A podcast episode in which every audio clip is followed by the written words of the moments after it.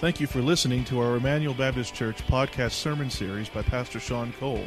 Emmanuel exists to display God's glory, declare God's gospel, and to disciple for God's Great Commission. If you have any questions about this message or would like more information about our church, you can visit our website at www.ebc-online.org. Now here's Pastor Sean. Open your Bibles to Romans chapter 3. Romans chapter 3. We are going to take a one Sunday break from the Gospel of John because most people tomorrow night will be celebrating Halloween. They'll be going trick or treating, but we as evangelical Protestants celebrate what we call Reformation Day. October 31st, 1517, 499 years ago, the Augustinian monk Martin Luther went and nailed his 95 Theses to the door of the Wittenberg church, and it, it launched a firestorm. It launched what we call the Protestant Reformation. And so we have to ask the question what was Martin Luther protesting? What was he against? Well, during that time, there was a man named Johann Tetzel. And Johann Tetzel was going around the countryside to try to raise money for St. Peter's Basilica in Rome. And so, what he was doing was he was selling what we call indulgences. Now, what's an indulgence? An indulgence is something that you can go purchase from a priest to be able to get one of your loved ones out of purgatory. And so he was basically going around and selling these indulgences, and you could go and you could buy an indulgence in hopes that your dead loved one may somehow get freed from purgatory. And he was charging high rates, and he was keeping a lot of the proceeds for himself. And Luther said, This is absolutely not right. And so he posted that 95 Thesis. And you realize that the, the number one thesis of the 95 Theses was repentance, that we are to repent before the living God. R.C. Sproul's Ligonier Ministry and our own Southern Baptist Lifeway, back in April, surveyed 3,000 adults and asked them about their religious beliefs. And just a few weeks ago, they came out with the study. It is called the State of American Theology Study. Here's what your fellow Americans believe about key cardinal truths 70% of Americans agree with this statement. People have the ability to turn to God on their own initiative. 65% agree with this statement. Everyone sins a little, but most people are good by nature. 52% agree by the good deeds that I do, I partly contribute to earning my place in heaven. 77% agree an individual must contribute his or her own effort for personal salvation. Clearly, we live in a world where the vast majority of Americans have no clue what the gospel of salvation is. And before we start picking upon our culture, what about us as evangelicals? What about us that claim the name of Christ? Is anybody here familiar with a man named Frank Beckwith? He also goes by the name Francis Beckwith. He was raised in a Roman Catholic family. Grew up going to Mass, going to Catholic school. In 1978, he became a born again Christian. He became what we would call an evangelical Christian. He left the Roman Catholic Church. He became a pastor. He became a speaker. He went on the circuit all around the world defending the evangelical doctrines of the, of the Protestant Reformation. And back in 2007, he did something very, very surprising. He was the president of the Evangelical Theological Society, which is the most important society of, of evangelicals. So at this meeting in 2007, as an evangelical, he shocked the world and said, I'm no longer an evangelical. I'm going back to the Roman Catholic Church. And he went back and denounced everything that he had gone through as an evangelical. And he wrote a book called Return to Rome Confessions of an Evangelical Catholic. So we have people in our culture today that are reverting back to Catholicism. We've got people today that don't have a clue about what the gospel is. And so we've got to ask the question. It may be 499 years ago that Martin Luther launched the Protestant Reformation, but here's the question we've got to ask Are we still in need of a reformation today? Do we need to keep on reforming our minds, our lives, our church to the authority of Scripture? Yes, we do. And what I want to do today on this Reformation Sunday is address a doctrine, a teaching, that is the most fundamental teaching, I believe, about our salvation. It's oftentimes underemphasized. It's sometimes not fully understood. It's a term that I'm sure that you guys know. But what does it truly mean? You see, there were two aspects of the Protestant Reformation that were really, really important. The first was what they call the formal source, and that was sola scriptura, that we need to get back to the Bible, the Bible alone. And that was the, the main issue. But the second issue was what they call sola fide, faith alone. So, what I want to address for you this morning is just the simple doctrine of justification by faith alone. What is the Protestant Reformation? It is that the Bible alone tells us that we are saved by grace alone, through faith alone, in Christ alone, to the glory of God alone.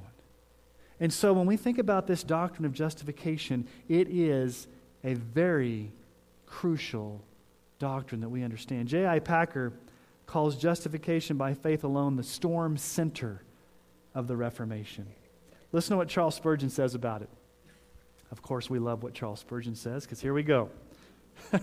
and only the way Charles Spurgeon can. Any church which puts in the place of justification by faith in Christ another method of salvation is a harlot church. Tell us how you really feel, Spurgeon.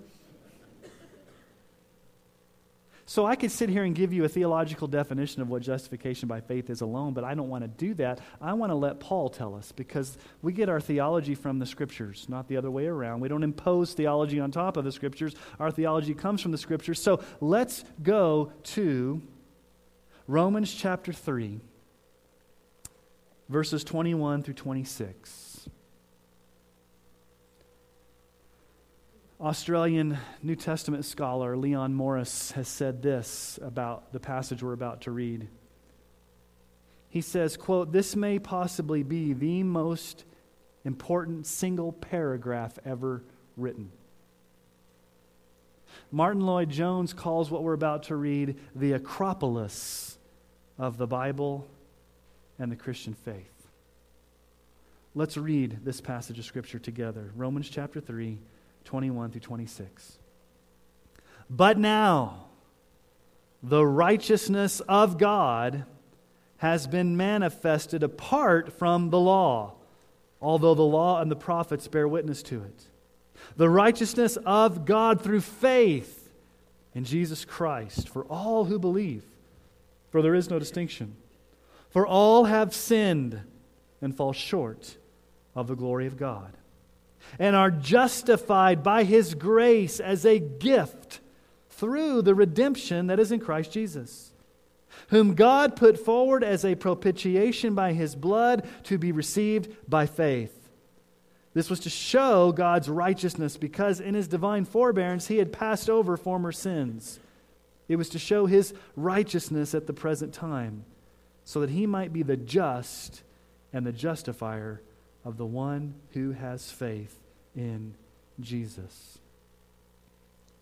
The most fundamental question that every single person has to ask is simply this How do I, as a sinner, get into a right relationship with the holy God? Or let's ask it a different way How can a holy God accept, forgive, be in a relationship with a sinner? And Paul answers that question. You and I need to be righteous. And so here's the main point of this passage of Scripture it's the Protestant Reformation in a nutshell.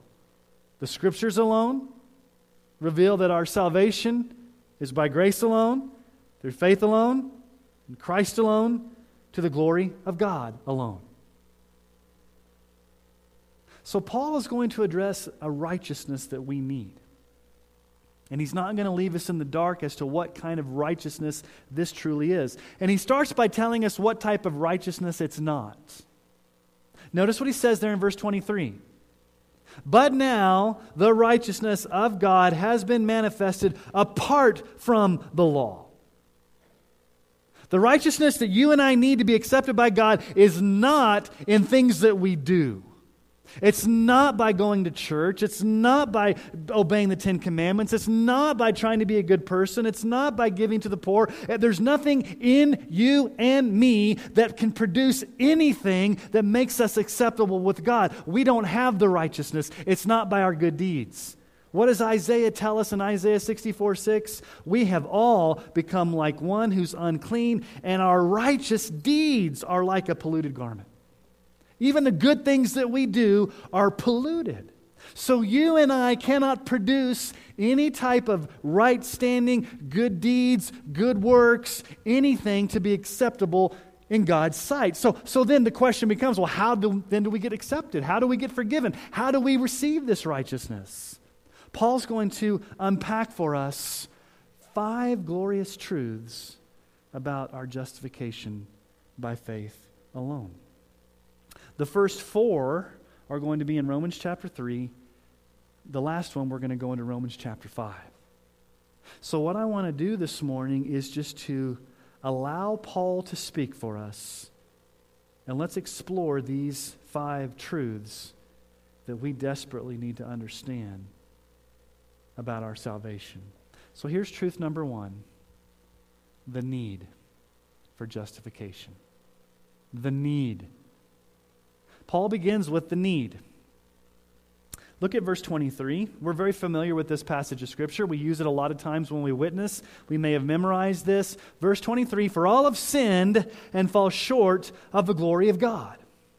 Now, we can easily just gloss over that and say, you know, I've heard that millions of times. For all have sinned and fall short of the glory of God. It addresses two issues in that one passage of Scripture. For all have sinned.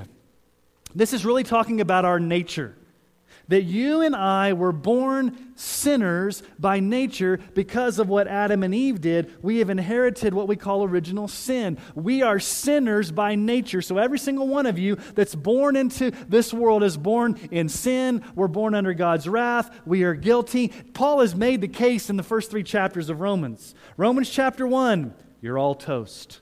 Romans chapter 2, Jews, in case you think you're getting off, you're toast. Romans chapter 3, Jews and Gentiles, you're both toast. And then he gets to this, but now. For all have sinned. You are a sinner by nature. It's in your nature to sin. But notice what he says, and you fall short of the glory of God. Fall short is in the present tense in the original language, which is very important. It means this you are constantly, you are continually, as a lifestyle, ongoingly falling short of God's glory. To fall short means to be deprived, to lack, to not have it. Now, Paul very easily could have said this For all have sinned and fall short of God's law. And there would be nothing wrong with that.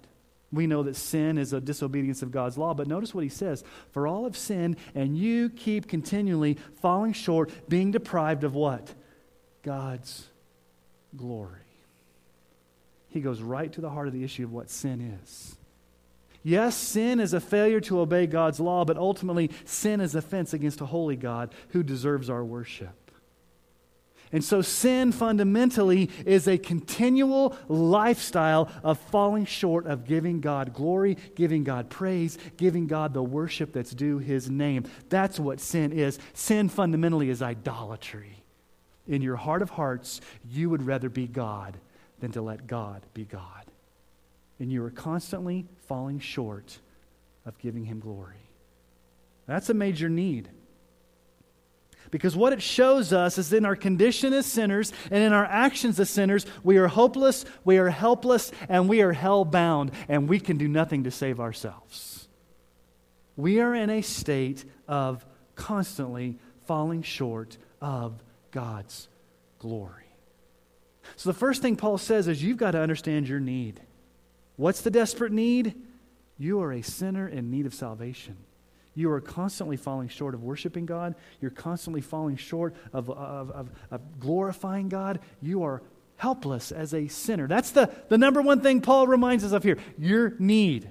Okay, but the second thing he tells us is not only our need, but he goes on to tell us, secondly, the source of our justification. The source.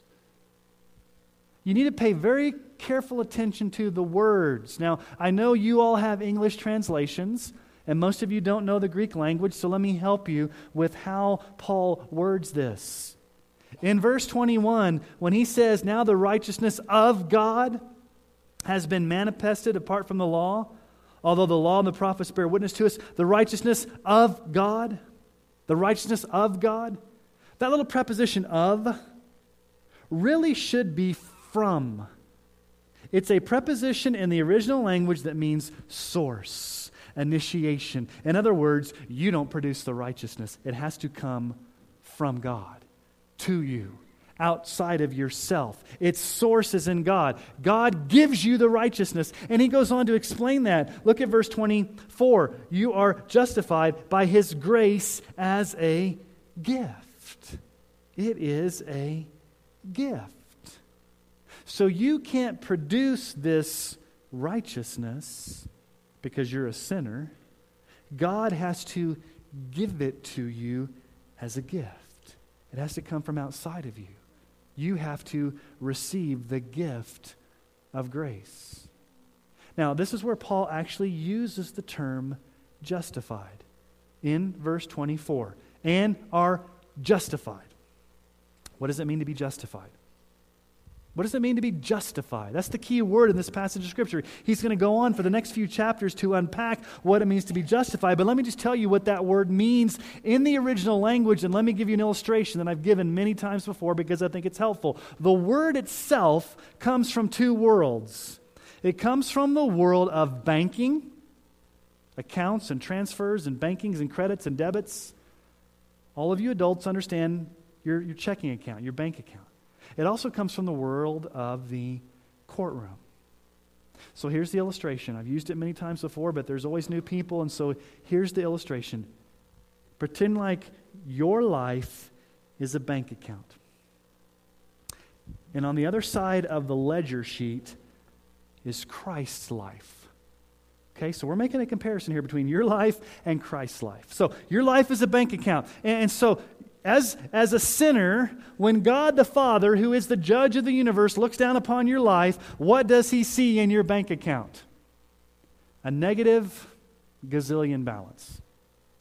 A, a huge negative. A negative balance that you can never make up. So you're in major debt. You're in major guilt. And so when God looks down upon your life and he sees that negative balance, what's the only thing God can pronounce? Guilty. You are guilty. And you can't do anything to make up for that guilt because you keep sinning, you keep sinning, you keep getting yourself more and more in debt. So here's the beautiful thing that happens by faith, when you believe in Jesus, there's a transfer, there's a credit that goes out of your account.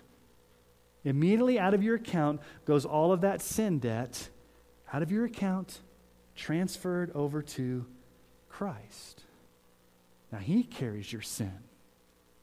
By faith, when you trust in Christ, justification means your sin goes out of your account and it goes to Christ's account. There's a, a reckoning, a, a crediting. So, where does that leave you? Zero, right? Which is good. Most of us would want not to have a negative balance, but who wants to have zero? Can't go out and buy lunch afterwards if you have zero in your bank account. You need a positive balance. Can you produce a positive balance? No, you cannot. Here's the beautiful thing that happens the other direction the perfect life of Christ, his perfect righteousness, his perfect record, his 33 years of living perfectly, that whole record, that whole life of Christ is credited to your account. So think about this transaction that takes place. Your sins go out of your account to Jesus, and his perfect righteousness goes into your account. So now, when God looks down upon you, what can God say now? Not guilty. Accepted, forgiven. Because what does he see? Does he see you? No, he sees Christ in your place. You are justified. You are declared not guilty. You stand in the righteousness of Christ. And this was not a righteousness that you produced, it came from outside of you. God had to give it to you as a gift. That's why Paul can say in 2 Corinthians 5:21, "For our sake he made him, that's talking about Jesus, he made him, Jesus, to be sin who knew no sin, so that in him we might become the righteousness of God. So, what's our need? Number one, our need. We're desperately in need of this righteousness. We can't produce it. We're sinners. We've all fallen short of God's glory. What's the source? God and His grace. God grants it to us. God gives it to us. God graces us with it. But none of that would be possible without the third thing that is the ground of our justification. And that comes in the cross.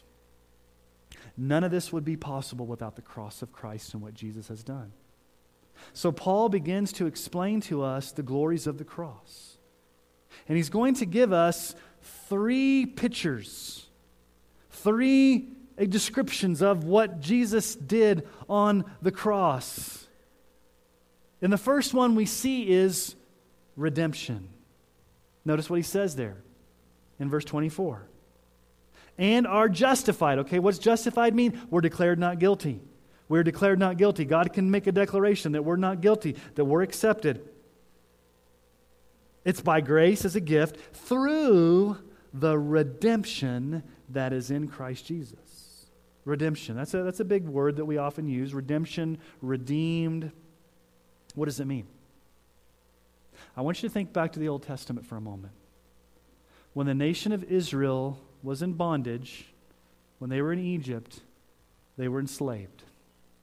And what did God tell them to do? I'm going to release you from slavery, but you have to go kill a lamb and put the blood on the doorpost and lintels of your house. And when the angel of death passes over your house, your firstborn son will be spared. And they did that by faith. And then God miraculously rescued them with his outstretched arm through the Red Sea into the promised land. So here's the picture God, by the sacrifice of blood, rescues a people out of slavery and brings them to freedom. That's an Old Testament picture of redemption. New Testament picture. During Paul's day, there were slave markets in the New Testament times. And if somebody was in slavery, you could go purchase them out of slavery. And you would purchase them out of slavery with what we call the ransom price. You would redeem them.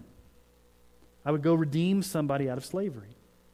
So Paul takes these two images, what they would know from the Old Testament, what they would know from their own culture, and he makes a spiritual application. He says this Every single one of us was in spiritual bondage.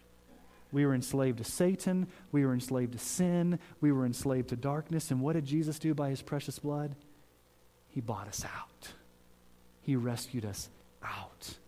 He freed us out of that by his own blood. Matthew 20, 28.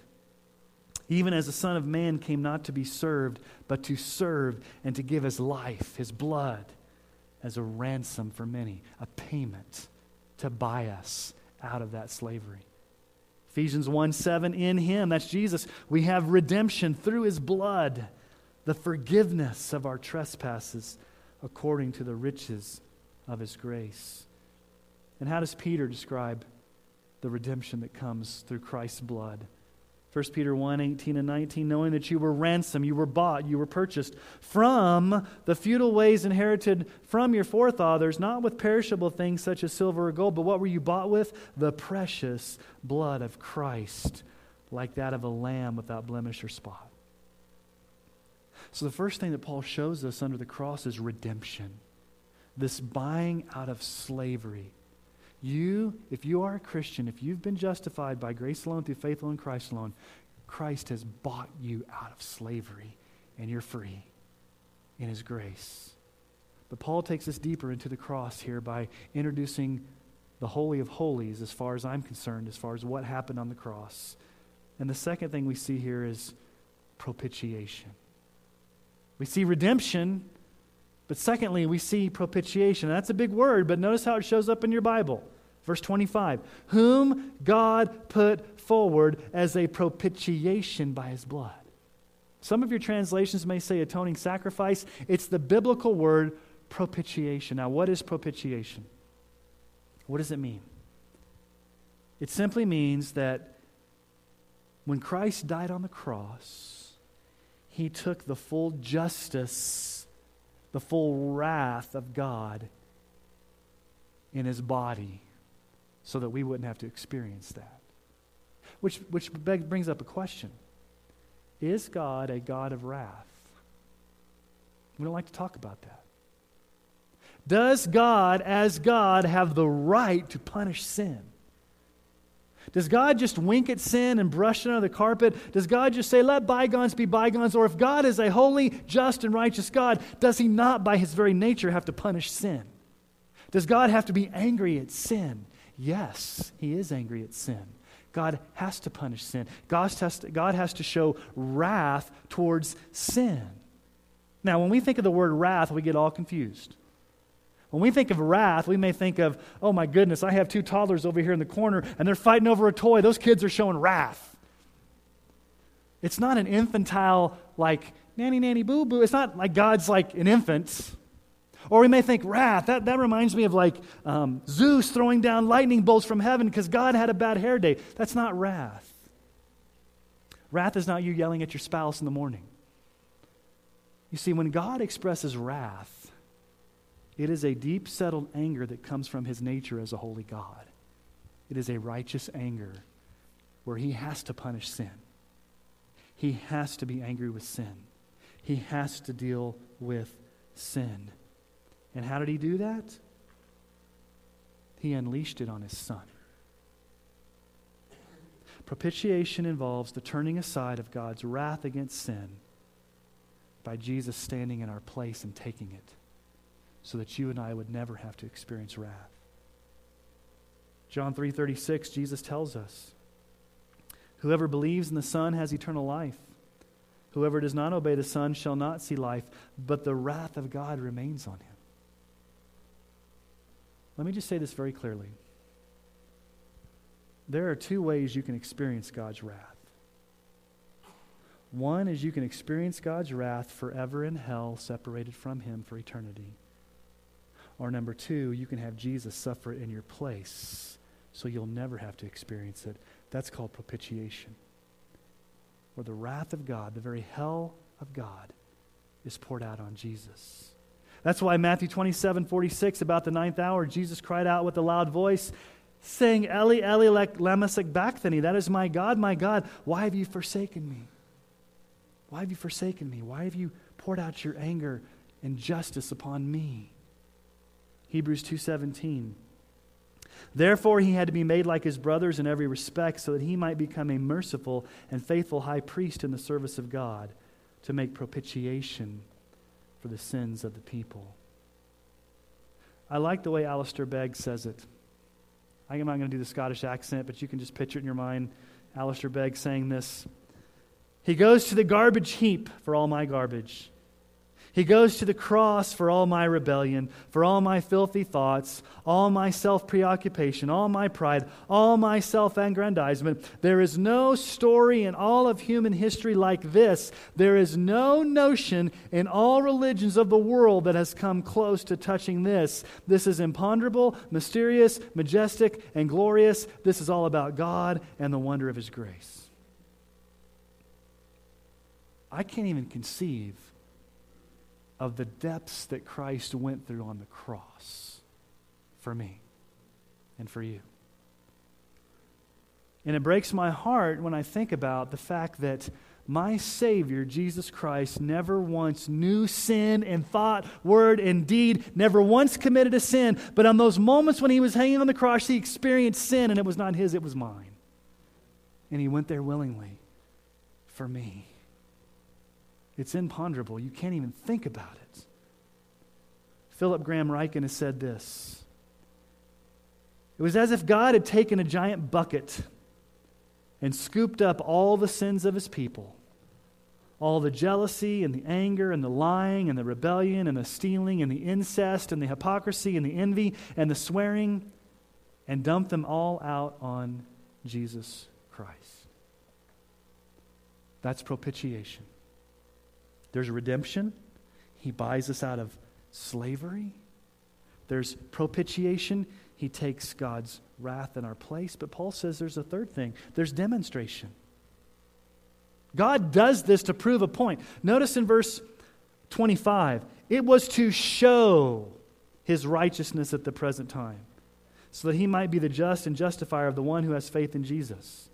Back up in verse 25, this was to show God's righteousness. That word show means to manifest, to put on display publicly, to prove, to vindicate, to give compelling proof. God is, is saying that I put Jesus forward on the cross to prove once and for all my love for lost people.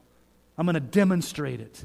God demonstrates his love for us in this that while we were still sinners, Christ died for us. So God put forward Jesus as a redemption as a propitiation and as a demonstration. A demonstration of what? His justice. You see, here's the fundamental question that Paul answers in the very last verse there in verse 26. How can God punish sin and at the same time let us go scot free? How can God do that? How can God punish sin and yet we not go punished? How can God be the just and the justifier? The answer it comes in the cross. How can God be just? And how can God get us off scot free?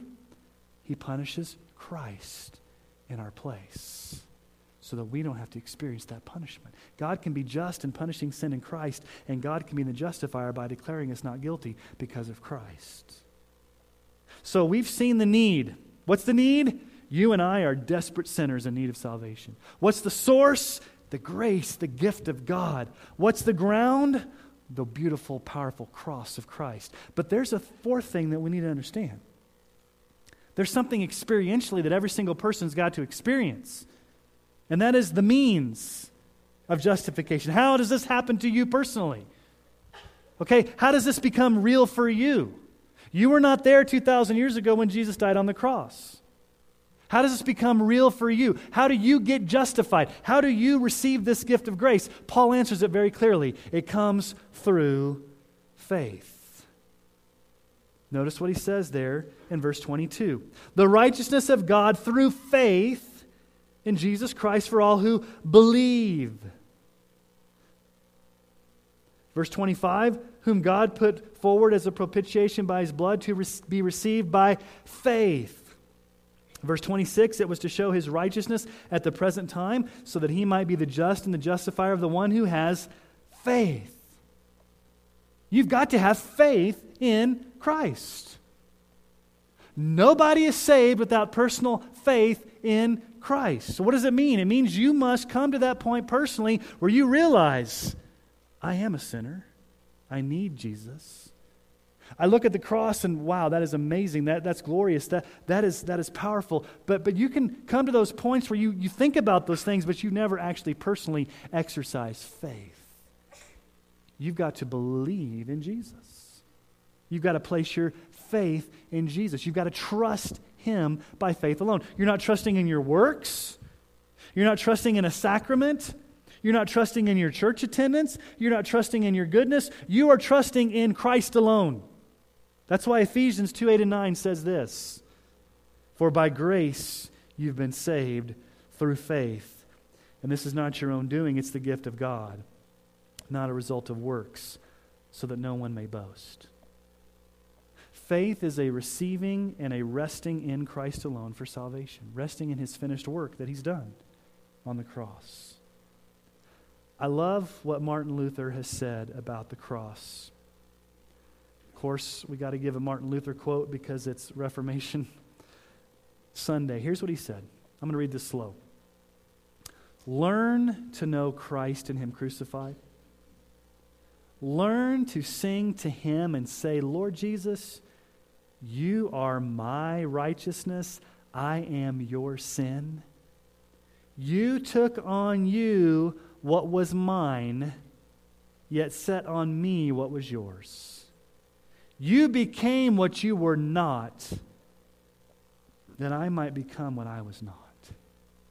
What's Martin Luther saying?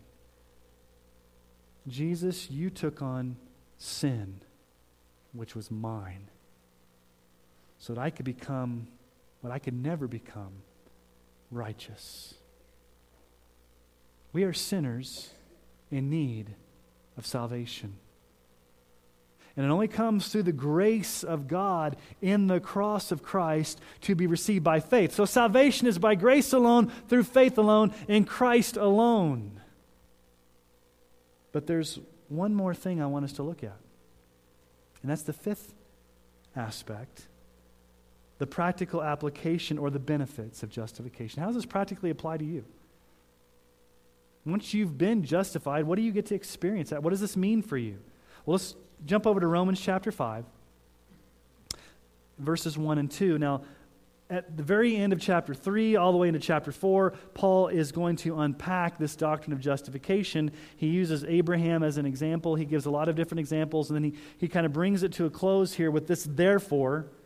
And let's see what he tells us about what it means to be justified. What does it mean to be declared not guilty? What does it mean to have Christ as our propitiation? What does it mean to be redeemed out of slavery? What does it mean to be saved? What do we get to experience? And this is glorious. Romans chapter 5, 1 through 2. Therefore, since we have been justified by faith, there it is, we've been justified by faith, faith alone, what do we have? We have peace with God through our Lord Jesus Christ. Through him, we've also obtained access by faith into this grace in which we stand, and we rejoice in the hope of the glory of God. Now, just a side note here having been justified. That isn't what we call an aorist participle. I don't want to bore you with the Greek, but let me just trust me. It means a one point in time, definite, never to be repeated event. You are justified one time the moment you trust Christ for salvation. You don't experience degrees of justification, you don't experience levels of justification. I could go into a whole other conversation about how the Roman Catholic Church believes that, but you can talk to me later about that. Just trust me when the Bible says when you've been justified, it's a one time instantaneous acceptance by God before the throne of grace. You have been justified. Now, what do you we get to experience? Two blessings here. The first one in verse 1 says, We have peace with God. Which assumes what? Before we were saved, we were enemies of God. We were hostile to God. This is not some subjective, hey man, let's just have world peace. This is an objective reality where you stand in a permanent state of being forgiven by God your Father. And you experience unending peace with your Savior. But the second thing Paul says is you have permanent access. Notice what he says there. We have obtained access. Some of your translations may use the word introduction. It's a nuanced Greek word that really can mean access or introduction. What it means is this. Let me give you the best illustration I can tell you. How many of you here tomorrow want to get on a plane, fly to Washington, D.C., and just barge into the Oval Office and say, Hello, President Obama, I'm here to meet you? Anybody have authority to do that? Nobody has authority, and, you'd probably get stopped by a bunch of uh, Secret Service guards before you get here. Nobody can just barge into the presence of, of the president. Nobody can barge into the presence of a king. You have to have what? An invitation. You have to have an escort. You have to have an introduction. This is what Paul's saying here. As a sinner, you can't just barge into the presence of a holy God. You need an introduction. You need, a, you need an escort. And what has Christ done by his blood, by saving you? He's granted you access. He's ushered you into the presence of the king. He's given you this introduction. And notice what Paul says it's a grace in which we stand. Perfect tense, which means this it is a permanent state of being in the very presence of God, never to be rejected. You permanently stand in this grace. You stand in this access. Christ has ushered you into the very presence of the King. You know, I've told you the story before. It's a little crude, but it's again from Martin Luther. Martin Luther looked over the German landscape and he saw what were called these dung hills. And for kids, I'll just be, it's a pile of poop, okay?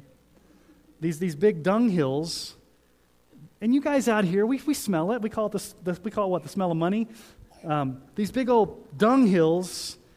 And they were dirty and they were putrid and they were yucky and they were gross. And, and Martin Luther looked at that and said, You know what? That really describes the sinful condition. We are yucky, we are dirty, we are gross. But here's what happened in the wintertime when it snowed. When it snowed, what happened? The white, pristine snow would cover the dunghill.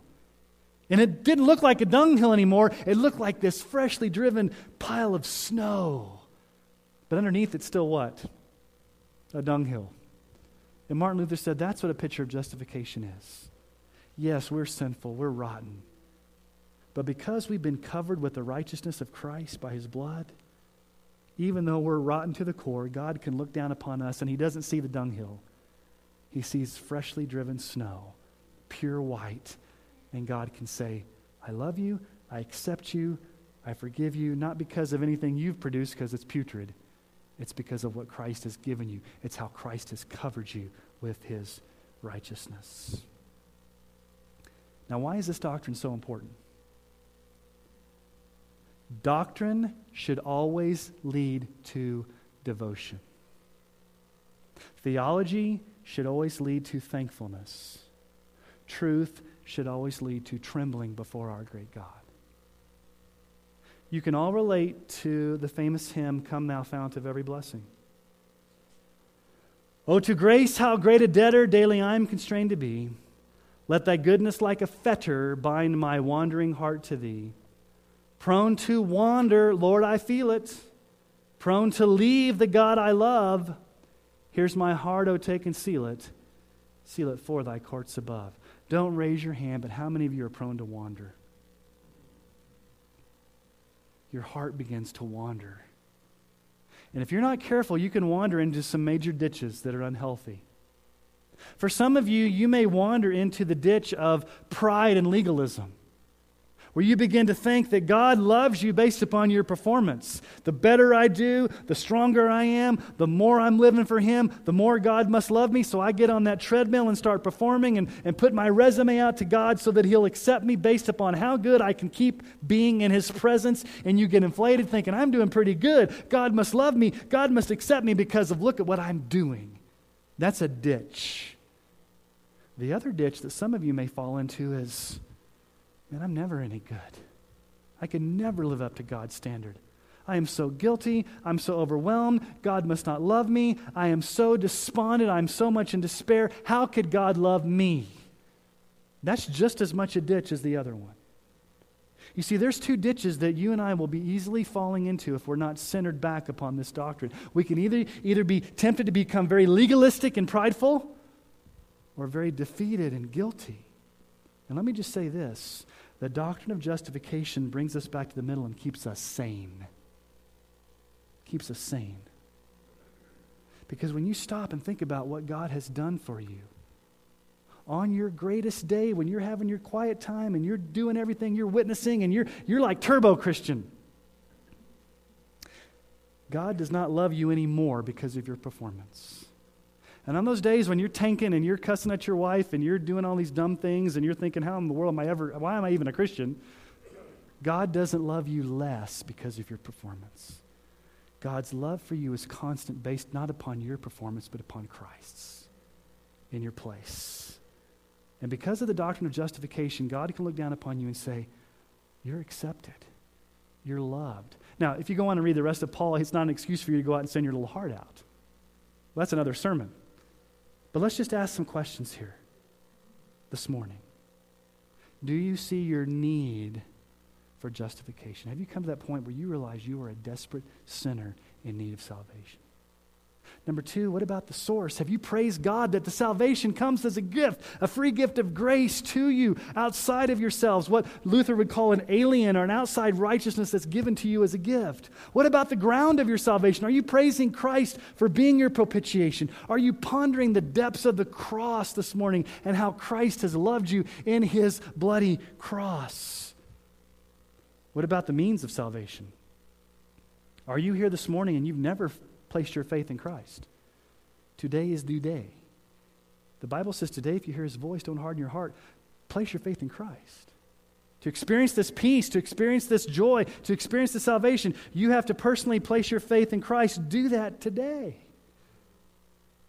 Are you drifting into legalism or despair?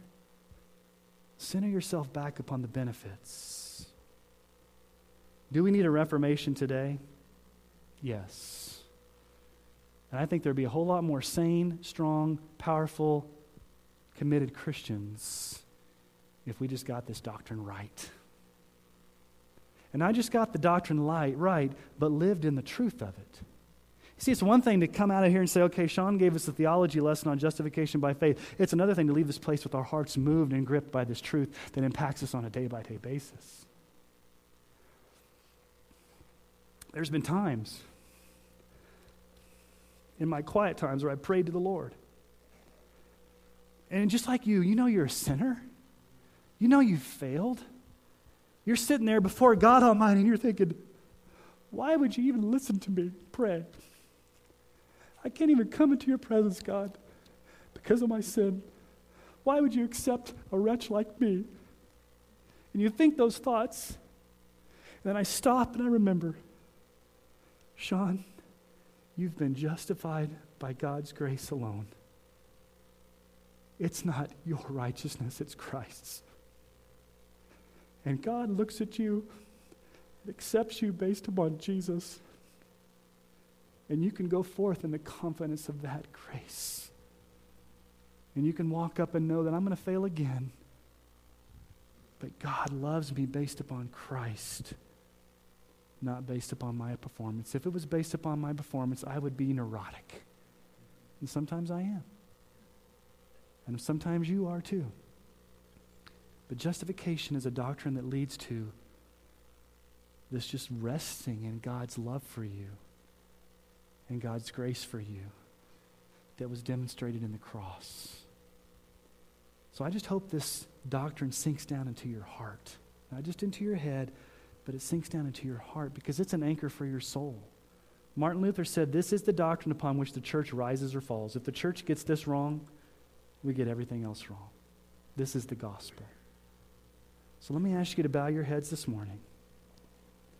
And let's go to our great God and thank Him that we are justified freely by His grace alone, through faith alone, in Christ alone, to God's glory alone, as revealed in the Scripture alone. Spend some time praising your great God for saving you, for accepting you, for loving you on account of Christ and Christ alone. To remember the truth of the gospel that we are outrageous sinners, but you are a loving God who can overcome the worst of our sins by the shed blood of your Son. Lord, my prayer is that if there's anybody in this room this morning that's never experienced that, they've never come to that point in their life where they've placed their faith, their whole life, in the arms of Christ and his saving power. That today they would do that without hesitation. Lord, for those of us who have, would this doctrine never become stale or old? But Lord, let it be an anchor deep in our souls to remind us of who we are in Christ, to remind us of our forgiveness, to remind us of our standing, to remind us of our access, to remind us of our position,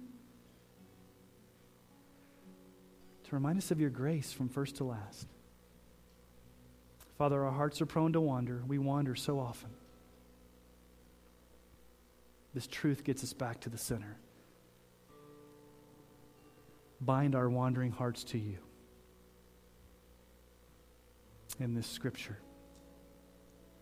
Lord, as we walk out of this place, Lord, let this scripture be ringing in our ears and let us meditate upon it all week. Let us ponder the glories of your cross. Let us ponder what it means to be justified.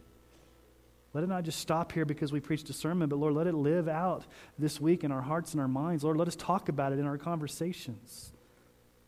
Let us be a people who are floored by your grace. And it's evident in our lives, in our speech, in our conduct, in everything about us. For your glory alone, Jesus, not ours. It's in your name that we pray these things. Amen.